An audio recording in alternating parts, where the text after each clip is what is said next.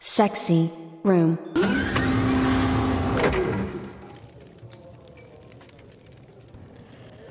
こんにちは、富田です。えっ、と、今日のメインテーマはですね、えーなんで、あの、奥さんの、えーバッグの中から出てきたウーマナイザーに、えっ、と、これ超旬な話題ですけど、そのウーマナイザーに、その自分以外の男の体液がついていたのかっていう問題についてね、えー喋っていこうかなと思うんですけど、まあ、今、うんと、芸能ニュースとかに行くと僕普段見ないんですけどなんかね Google のニュースの中に来たのかなちょっとわかんないんだけどそれかもしかしたら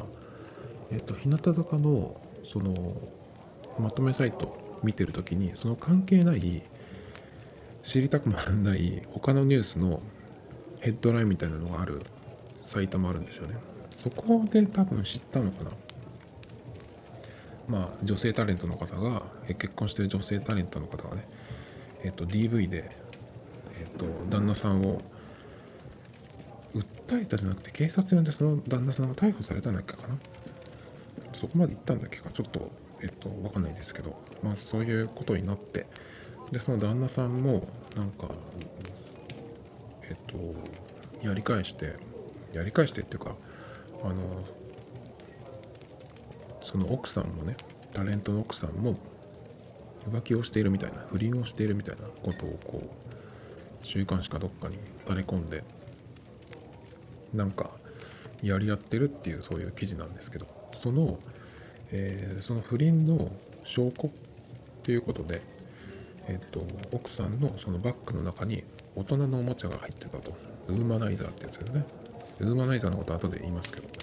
それにえっ、とそれをなんか鑑定鑑定したら男の知らない男の体液がついてたっていうことですね。なんですけどなんでそこについてたのかなと思ったんですよ。なんでかっていうのを今から言うんですけどまずその大人のおもちゃあのバッグの中に入ってたと言われる大人のおもちゃこれが何かっていうとウーマナイザーっていうやつですね。今もう本当に、旬なワードになってると思うんですけど今週の伊集院さんのラジオでも出てきてましたね。今年のねあ今年じゃない今週の伊集院さんの月曜日の深夜のバカ力。それはねでもウーマナイザーどころじゃなくてあのあれなんですよ。今週？じゃないその前の日か。前の日に、伊集院さんは師匠の三遊亭円楽さんと二人会っていう落語をやったそうです。で伊集院さんっていうのは、うんと、高校を中退されたのかな？の後に17歳とかで、うんと、今の円楽さん当時の楽太郎さんに弟子入りしてどういう経緯で弟子入りしたのかそういう興味あるんですけど、まあ、弟子入りしてで、え修行しててどこまで行ったって言ったっけかな？なんかでも名前をもらって楽大楽大っていうね、えー楽太郎の楽楽しいに大きいっていう字。で楽大っていうね名前で出てたんですよ。でまあ出てたっていうかどこまで行ったかわかんないんですけど。それで、うん、とその時にえっ、とラジオ局から声がかかったのかなんかでえっと、深夜のラジオをやり始めてその時に三遊亭落第っていう名前でやるわけにはいかなかったんで伊集院光っていう名前でやって顔とかも出さずにやってたんですけどある時それがバレちゃってで、うんとまあ辞めることにしたっていうね。で、えー三遊亭一門から出たっていうことですかね。っていうまあ経緯があるんですけどでもその今の円楽さん楽太郎さんから円楽になったね円楽師匠っていう人はすごいなんかいい人でその波紋にしたとかっていう感じじゃなくてまあ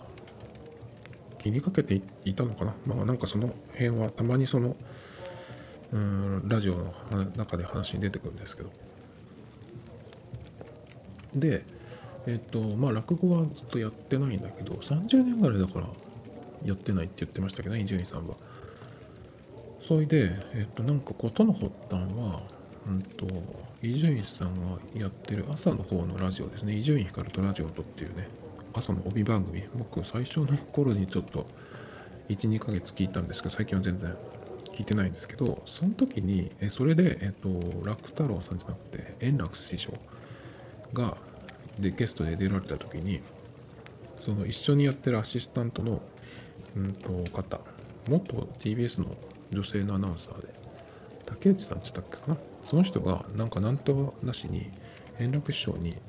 その伊集院さんってもう落語やっちゃダメなんですかね？みたいなことを言ったらしいんですけど。そしたら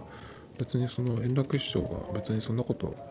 ないらしくて全然いいんじゃないの？みたいな。何だったらやる？みたいな感じに、ね、なったところからこう一緒に二人会っていうのをねやるっていうのになって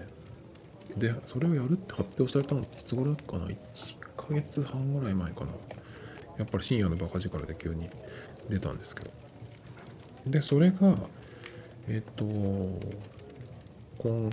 今週の日曜日にやったんですよね確か。まだその模様がどうだったかっていうのは見てないんですけど。えっ、と昼夜2回公演やったっていう感じであの無事に終了したみたいですけど物販の話とか面白かったですね。あの物販をやるっていうことで、うんと、それが伊集院さんのマネージャーさんとその円楽師匠の方の事務所の方と結構こうやってたみたいなんですけど結構伊集院さんのマネマネージャーさんがこういうのが売れるんじゃないかっていうのをこう案を出すんだけど結構却下されるみたいなのがあったらしくて。でその中でえっ、とハンドタオルとかハンドタオルとトートバッグっていう案を出したらしいんですけど落語のその会イベントでだから扇子とかあとは、えー手ぬぐいもわかるけど手ぬぐい出すのにえっ、とハンドタオルはどうなんだみたいなのもあったりとかして。あとトートバッグ。トートバッグなんか売れないよとかって結構言ってたんですけど始まってみたらその昼の回で全部売り切れたみたいで結構マネージャーさん的にはガッツポーズぐらいのね勢いだったみたいなんですけど結構そのこととかもなんか伊集院さんもあのマネージャーはすごいよくやったみたいなね頑張ったみたいな話をしててあの勝ちだねみたいなね話をしてたりとかしてあなんかそういうところからもあうまくいってよかったなと思ってまあ聞いてたんですけどでその中にもちょいちょいね、まあ、そういう話が結構メインだったんでウーマナイザーがどうとかっていう話はそんなにねだったんですけどまあその中に出てきたっていうぐらいの今旬なね、えーものですよ。ウーマナイザー。何かっていうと女の人が一人でする時のやつですね。でっていうとまあ大体ローターとかバイブですよね。だけどウーマナイザーっていうのはあのーそこじゃなくてえっ、とどっちかっていうとローター系ですね。まあローターでも中に入れたり、えー外側に当てたりとかね。クリトリスに当てたりとかっていう使い方ですけどこのウーマナイザーっていうのは何をするかっていうとあの吸うタイプですね。吸うやつっていうふうによく女の人が言います。クリトリスに当てて吸わせる吸ってくれるやつみたいですけど。それがえっ、とその、えー奥さんのバッグから出てきたらしい。出てきてそれを鑑定したら男の体液がついていたっていうことでこれが不倫の証拠だっていうふうに言ってるんですけど。ここで問題です。えっ、となんでこのウーマナイザーに男の体液がついているのかっていうことですよね。えっとまずですねウーマナイザーにはどうやら2種類あって、まあ画像検索してもらうと分かると思うんですけどえっと吸うところしかついてないやつと吸いつつ、うん、と中に入れる部分もついてる。やつですね。なんつったらいいのかな。これはジャガーのエンブレムをひっぺがしてひっくり返したみたいなやつなんですけど。だからもしかしたらうん入れるところと吸うところと両方あるやつでかな？と思ったんですよ。だけど、まあ、どちらにしてもそれに男の体液がついていたっていうことは、え想像できるのはですね想像できるのは、え1回目に中出しをして中出しかもしくはゴムゴムなし外出し。これはあの医者が言うには絶対その否認的にはアウトみたいですけどね。そんなことはいいんですけど。だから、えーゴムなしですね。要するにゴムなしでやって中出しして、えーその2回目以降にこのウーマナイザーを使ってえっ、となんだろうなその2回目以降の2試合目以降に行ったっていうことなのかな。そうじゃないとえっ、とこれに男の体液がつくっていうことはなくないですかって。思うんですよね。しかもウーマナイザーって普通普通普通っていうのも変だけど基本的には女の人がえーそのなんていうの？ソロ活動する時のものなんで。だからそうですね。まあそれを持っていってっていうことだと思うんですけど。だからえっ、とバイブとかローターだったとしてもうんウーマナイザーに男の体液がつくってことはおそらく1回目に、えー生でやって中出しなり、えっとその近辺に外出ししてるっていうことですよね。じゃないとつかないじゃないですか。と思ったんでなんでねそのうん鑑定して男の体液がついてるっていうことがうんそういうことになってんのかなと思ったら考えたらそういうふうになるんで。もしかしたらあでもあれだよね。最初ゴムつけてたけどホテルでやったのかな？そそれはちょっと読んでないんだけど。あ多分ホテルだよね。家でやるわけない。浮気不倫で。だからホテルでやると大抵はゴムが2個あるんですよ。大体のホテルは。3つ以上あるとかないと思うんですけど。だから2個あってえっと2回まではゴムでやってたけど3回目にゴムがないけどどうしようかってなって3回目に生でやってその後にっていうことも考えられるんでゴムで2回やってのえっとさらにもう一回生でやってその後にウーマナイザー登場してその時についたっていうことなんで、えっと3回やってる説とそれから最初から生でやってる説と。だからそうですね。中出しの説が結構強くなってきてるんですよ。っていうのをねえー考えたっていう話なんですけど。でもあの中出しはなるべくあのしない方がいいですよ。あの子供を作る時はそうはいかないですけどまあそれが自然なことなんですけどいくらピル飲んでいて、えーさらに男がパイプカットしてると言っても中出しはね絶対やめた方がいいです。なぜかっていうと臭くなるからですね。絶対やめた方がいいです。あのそれをしてなくてもやっぱ女の人っていうのは普通はその生理があるんでそれの前後特に後は匂いがすごくするっていう方もいるんですけどまあほぼしないっていう人もいますけどね。だけどそれがあっても生でやっていてしかも中出しを許していると,、うんと、その中を産婦人科に行って膣内洗浄をしてる人だったらまめにねいいかもしれないんですけどでもそれもなんかどうどうなんだろうな。やっぱりそうなんか酸性だかアルカリ性だかってよく言うんですけど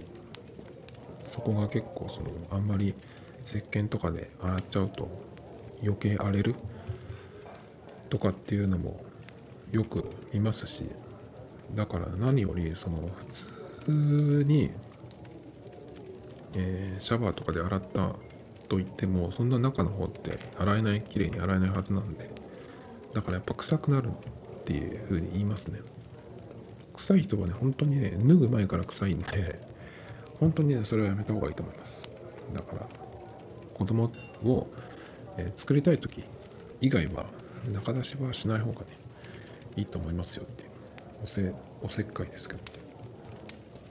まあでもこのウーマナイザー写真を今ずっと見ながら喋ってるんですけど痛くないのかなっていうのと吸うところね。あと吸うところとそれから入れる部分がついてるそのさっきのジャガーの、えー、エンブレムひっぺがしたようなやつって言いましたけどそのジャガーで言えばえっ、ー、とそのジャガーの部分ですね。猫科のジャガーの部分。そこが、えーと、入れる部分みたいになってるんですけどバイブルに比べると短い。短くておそらくだけどこれは当てた時に当てて入れたら入れたとすると,、うん、とちょっとこうグイってなってるんですよね。なので、えーと、男優の人が吹かせる時にこうちょっとこう指をクイッと曲げるんですけどあの形になってるんですね。だから、うんとまあ、これがうまく当たる人の場合だと吸吸わせつつ、うんと、G スポに当てるっていうような形ですね。それはこれ売れるようになっている気がするんですけど。なんかこれがだからそのまあどのくらいの女の人にこれがフィットするのかわかんないですけど。これっていうのがすごく男に男にとってはうんとこれを目指せみたいなね。お前ウーマナイザーに勝てるのかみたいなね。そういう感じになるなっていうそういうなんかヒント的にしていいのかどうかわかんないですけど。でもやっぱ痛い痛くないのかなその中に入れる部分はね。と思いますけど。やっぱ本物に比べるとそのだいぶ違うって言いますね。バイブとかで。でも。いくらそのシリコンみたいなもの？でもうんとまあ爪がないとして骨の周りに肉がついてて皮膚があってっていうのと比べるとだいぶ違うって言ったりした気がしましたけど。まあウーマナイザーねこれまたさらに売れるんじゃないかなと思うんですけど安いやつは3000円以下のやつもあるけどもう桁が1個増えて2万円台とかのもあったりしますけどどう違うのかね。ちょっとね聞いてみたいですけど。そんな感じですかね今日のメインのお話は。これはえっと18金にしないといけないのかな。最初にこの話をしちゃいましたけど。まあ、ウーマナイザーであの画像検索すると見れると思うんで、ね、ぜひ見てみてください。吸わせるっていうね。これはやっぱりどのぐらいの力なのかでも痛くないのかなとかねちょっと思ったりしますけど。ちょっと今度聞いてみますね誰かにね。あとはえガラッと話が変わってえっ、ー、と PayPay がリニューアルしたっていうことで全然違う話ですけど PayPay のアプリね。えっ、と iPhone 版はまだみたいですけど Android 版が先に変わったっていうことでどう変わったかっていうとその一番上のカードのところねそこがなんかえっ、とタップするとひょいってこうケースから出てくるみたいなアニメーションになったっていうのとあとなんか下のところがちょっと変わったみたいに言ってますけど基本的にはそんな変わってないです。だけどなんかそのあ PayPay のアプリをえっ、とこのリニューアルしたっていうのも読んだ読んで、まあ、どう変わったのかっていうのを見た時に改良するのはそこじゃないよって思いましたねまず。なんでかっていうとその、えー、PayPay のアプリを立ち上げたそのトップのところトップの最初のページは、えー、と一番上にそのカードバーチャルカードがあって、えーその下に、えースキャン送る受け取るお得チャージってあるんですけどまあここはいいんですよ。でその下にメニューがいろいろあるんですけどここは別に何も変わってないですね並びは。えクーポンボーナス運用請求書払いピックアップえお金を借りる PayPay モール PayPay フリマ T カードえタクシー配車スマホ充電 PayPay ステップ。で、えさらにっていう、え、点々点ってね。さらにメニューを見るっていうそういう、並びになってるんですけど。ここを変えてほしかった。それかできるのかどうかわかんないけどここの並びを変えたいですね。クーポンっていうのはよく使う人もいるかもしれないですけどボーナス運用はいらない。請求書払いはまあ一応ここにあってくれれば使ったことないけど、まあ、便利っちゃ便利。ピックアップそれからお金を借りる PayPay モール PayPay フリマ T, T カードはどうかな？まあ一応あってもいいけどタクシー配車スマホ充電 PayPay ステップ PayPay ステップはあってもいいか。だけど、まあ、ピックアップお金を借りるボーナス運用 PayPay モール PayPay フリマタクシー配車スマホ充電。この辺はトップじゃなくていいいいです。でここに、え今なくて入れるべきものが1個あるんですけどそれがあの利用履歴。なんでそこにトップにないのかすごくあの疑問なんですけど。利用履歴を見るためにはそのさらにっていうその点々点のところをタップするかえっとスワイプしたらメニュー出てきたっけかな。それで見ないといけないですね。利用履歴って一番すぐに見れた方がいいと思うんだけどなんでそれを出さないのかな。スマホ充電タクシー配車なんて全然後ろでいいじゃん。そのこういうのもありますよって見せたいのはわかるけどいらないよね。ボーナス運用とかもっといらないでしょ。でとこさらに言うとえ PayPay モールと PayPay フリマ。これに関しては別アプリがあるっていうのもあるんだけどこの PayPay のアプリから PayPay モールに行った時にあのちょっと操作を間違えるともあのすぐ一発でそのトップページに戻ってきちゃうんですよね。それでさっきまで検索して1個戻るっていうのをした時に戻るページを、ま、戻る時のそのタップするところを間違えちゃって、えー散々検索したさっきの1個戻ってこれにしようかなと思ったのがあったのに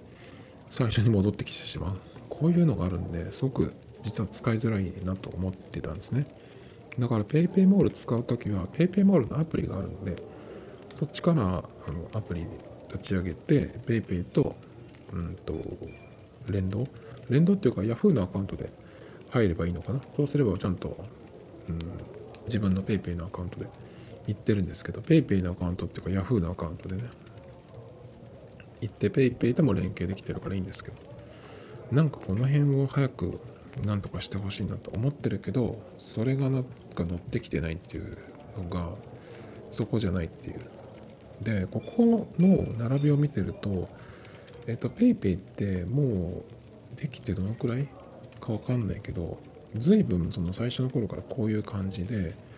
なんかねそのいろいろ詰め込んでわけが分かんなくなってどんどん使いにくくなる系の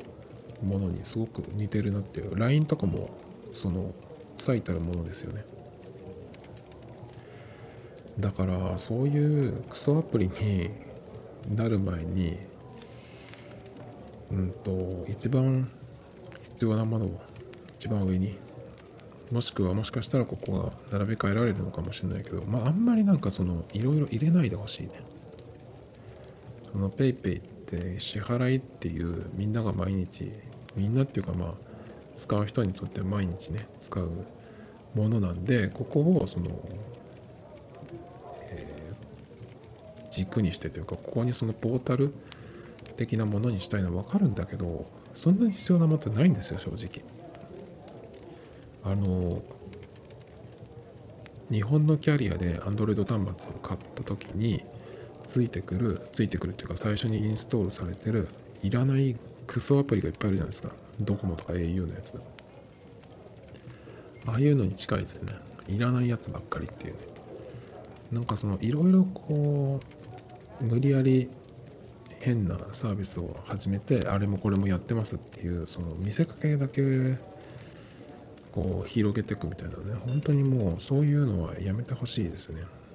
使わないしあの使い勝手が悪くなるし見た目も汚くなるしいいことないんで学習してほしいなと思うんですけど。本当だからリニューアルしたって言ったんだけど見たらそんなことでそこじゃないんだよなっていう。それは強く言いたいですね。あとそれで言うともう一個そのあるんですけどうんと App Store iOS の App Store これをあの立ち上げるとまあもうこれはずっとそうなんですけど一番下のところにタブがあって Today ゲームアップアーケード検索ってあるんですけど僕的にはこのゲームが2つもあるっていうのが本当に嫌で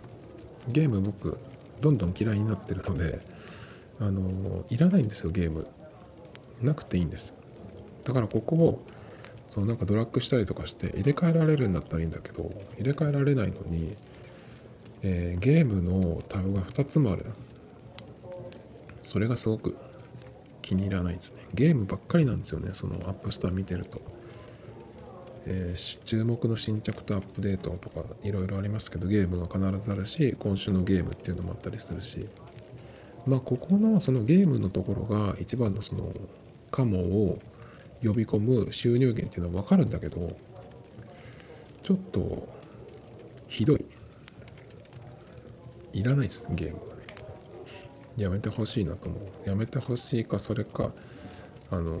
並べ替えられる。消せるようにしてほしいですね。そんなとこですかね。それからえっ、と話はガラッと変わってこの間ちょっとこの話したんですけど乃木坂の秋元真夏さんっていう人がとんかつをあげてる様子の、えーと、音声だけを ASMR みたいな感じにして文化放送で、えっ、と、日曜日だったか土曜日の夜に1時間半やるっていうなかなかいい番組がやるっていうのがねあったんです。でそれを聞いたんですけどあの思ってたよりすごく良くてうんと本人は一切喋りませんっていうやつでで秋元さんが延々とそのとんかつを揚げてる音だけを、うん、放送するってやつなんですけどでこの ASMR のシリーズっていうのがこのとんかつのやつで第9弾か10弾って言ってて結構やってるみたいですね。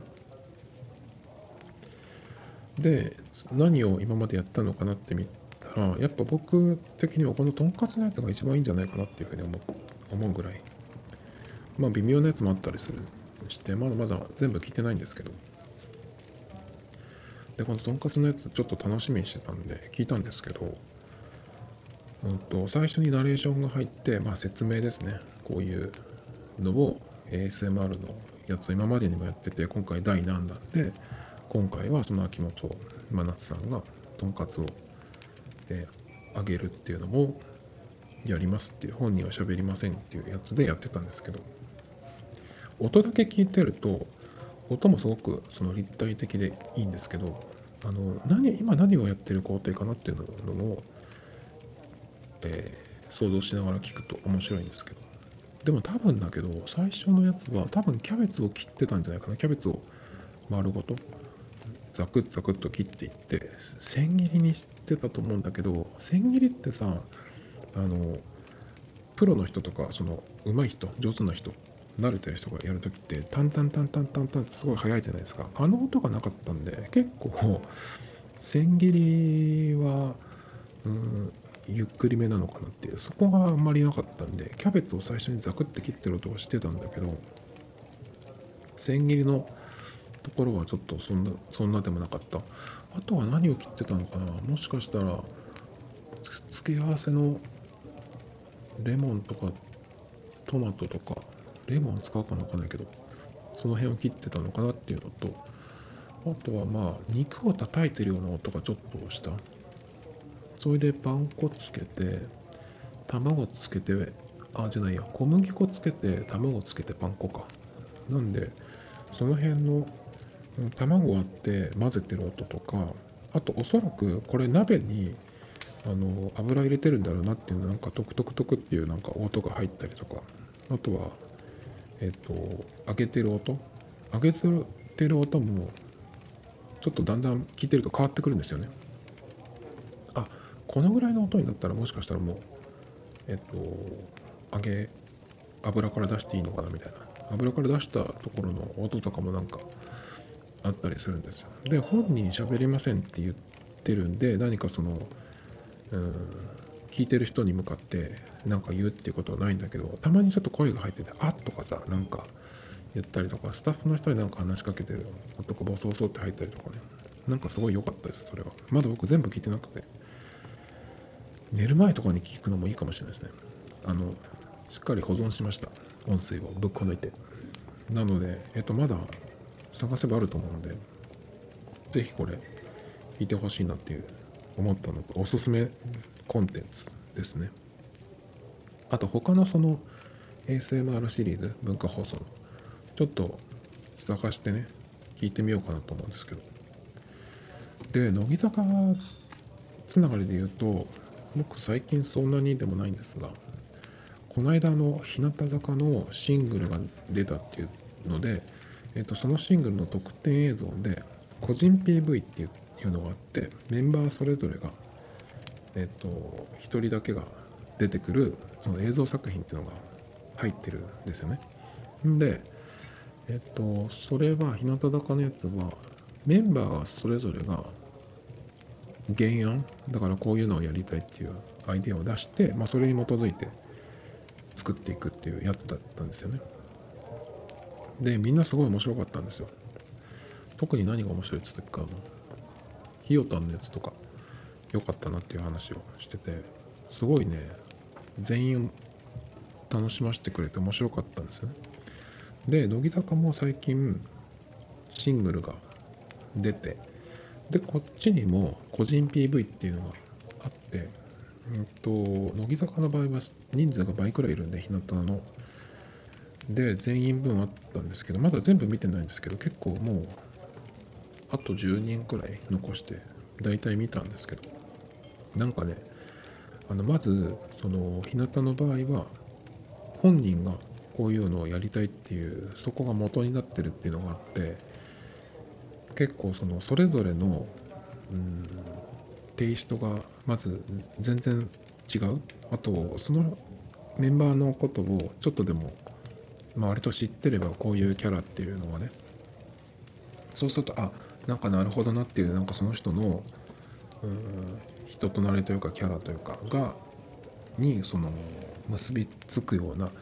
のがあったりとかしてね。すごくこう避難とか見てる人にとっては良かったと思うんですよね。その人の個性が現れてて。で乃木坂の場合はそういうやつじゃなくて、まあ、本人がどのくらいタッチしてるか分かんないんですけどそんなにタッチしてないんじゃないかなっていうのが結構あってほとんどで。なんなんて言ったらいいのかな。うんとなんどっちかっていうとその映像の監督みたいな人誰が主導なのか分かんないですけどまあその監督というかクリエイターの人が、えー持ってきたものに、うん、とそのメンバー一人一人がメンバーが、まあ、出演してるっていう感じかな。なんで、まあ、日向のやつと比べるとだいぶその種類が違うっていうのもあるんだけど日向のやつがそのメンバーがアイデア出してるっていうのに比べるとちょっとなんかねもったいないっていうかねあんまりあんまりでしたね。あんまりそんなでもなかった。あの中には面白いのもあったんですけどあのほとんどが僕の印象はこれなんですけどあの絡みがない AV みたいな感じだなっていう感じがすごいしました。なんでこれだからうんと美少女系の単体女優っていうのもいるんですけど AV の世界に。なんかその人たちのその絡み前の特になんかデビュー作とかの、えー導入部分。最初になんかインタビューがあったりとかあとは、えーなんかドラマもので芝居が入ったりとかね。男優の人がなんか芝居やるとかあるんですけど。なんかそういう感じでしたね。そういう感じで見る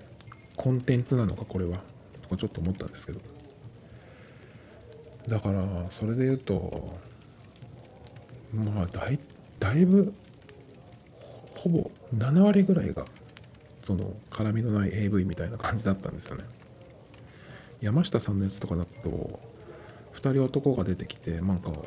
汚い系のおじさんが出てくるんですけどそれでなんか喧嘩したりしてるんですけど取り合ってあじゃあ山下さんのじゃない山下さんの山下さんのもそうか山下さんのも2人出てくるけど田村さんのやつも2人2人出てきたっけかな。だからそれはあれですよね。導入部分だとしたら絡みは 3P になるってことですよね。なんでそういう感じでそういう特殊なコンテンツなのかな？とちょっと思ったんですよ。それが感想ですね。あと違うやつだとその AV じゃないやつだと生田さんとか林さんとかあとはえーその辺かな。その辺はちょっと変わってて生田さんのやつはあのね北の映画かっていう北の映画かっていうくらい北の映画とか V シネみたいな感じ？V シネのヤクザものぐらいの感じで簡単になんかピストルで撃って殺しちゃうみたいなね。ノリでなんかこういうのは個人 PV ってこういうとこだからできる表現っていうのもまあでもなんか血が出てくるとかっていうようなそういうのじゃないんでもう笑えるっちゃ笑えるんですけど結構なんかあそういうのもやるんだっていう割といい感じでしたけどねその悪趣味にならずだけどちょっとうん驚かされるのもある。あと林さんのやつはうんとなんだっけな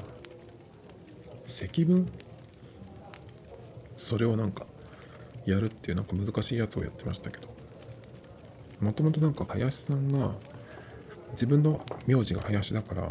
数字に置き換えられる。884で答えがそれになる積分をなんか解いてえっ、と林ルナですみたいなえっ、と自己紹介を最初の時にやってたとかってそのアイデアなんかすごいなと思うんですけど。僕なんか積分なんてやったことないですね。だからさっぱりでしたけどなんかそういうのも面白いなと思って。あとはえっ、と筋トレをやってるのもありましたね。うんとや山崎ザキさんですね。Z さん。それから吉田彩乃クリスティの、うん名前をもじってこれはちょっと扱いがちょっと雑なんじゃないかと思っちゃったんですけど。あるある日朝起きたら自分の名前の最後だけ忘れてしまっていてそれをどうやって何とかして思い出そうっていうやつなんですけど吉田彩乃まで覚えてるけどクリスティが出てこない。で家中探せば自分の名前どっか書いてあるだろうと思っちゃうんですけど、まあ、そういうことは抜きにして吉田彩の歯磨きから始まって、うん、とあとは吉田彩のミルクティー。とかねあとはグリズリーとか出てきて最後にどうやってクリスティって思い出したか忘れちゃいましたけど。吉田屋のミルクティーってとこがなんか絶妙だったなと思って。2つ目のやつは結構変だったんですけどミルクティーっていうのが絶妙っていうのは何でかっていうと吉田屋のアイスティーってもし言ってたらかなりクリスティに近いんですよ。クリスティの「リ」がまあ異行なんでアイスティーだとイスティーがもう来ちゃってるじゃないですか「あ」まで「あ」以外は。大体出ちゃってるんで。まあそれを最後に持ってってもよかったかなとかちょっと思ったんですけどでもミルクティーっていう風にちょっと外して使うっていうのはなかなかいいのかなと思ったんですけどもっとなんか探したらいっぱいいいのあったんじゃないっていう気がするんですけど。でも吉田屋のクリスティさんはなんかちょっともっといいのになと思うんでビジュアルもね。だからうんもうちょっとなんか丁寧にやってほしかったなと思うんですけどあの人ってなんかもっと売れてもいいのになと思うんですけど大きなお世話ですけど僕はあの人の顔結構好きなんでなんかそのえっ、と機械と機械の数とそれからえっ、と自信じゃないっていう気がするんですよね。ビジュアルはやっぱりいいはずなんで。なんかでも乃木坂ってやっぱ2期生不遇って言われてるけど3期とか4期は押されてる期間っていうのがあるんですよ明らかに。3期が出てきてから4期が出てくるまでは。34年？45年？押されて押されてるんですよ。それに比べると2期生っていうのはちょっと不遇と言われるのも納得というかね。ちょっとなんかあの乃木坂の中でも屈指の美人が2人いたのに佐々木佐々木さんと佐々木さんはもういないですけど琴香さんはいないですけど、うん、と鈴木愛音さん、まあ、まだいるんだけどその屈指の美人の2人がいるのにちょっとなんかもったいないなと思うんですよね。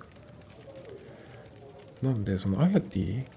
なんかはちょっとそういう風になっちゃうんじゃないっていう気がしてまあまだそんなことはないけどちょっともったいないなと今はだって絶賛4期推しでしょ事務所的には4期はもうなんか別グループみたいになってますけど。なんかねそんな感じですね。あとまあザキさんのやつは筋トレって言ってましたけどそれも見方によっては AV ですよね。あれもかなり AV 感がありましたね。あの風呂上がりっていう設定のところは結構良かったですけど。まあでも AV です。それからそんなとこかな。まあ絡みなし AV でしたわあの乃木坂の個人 PV はねそういうふうに楽しむものなんですかね Tomito Times Podcast. This program was broadcasted you. Anchor FM.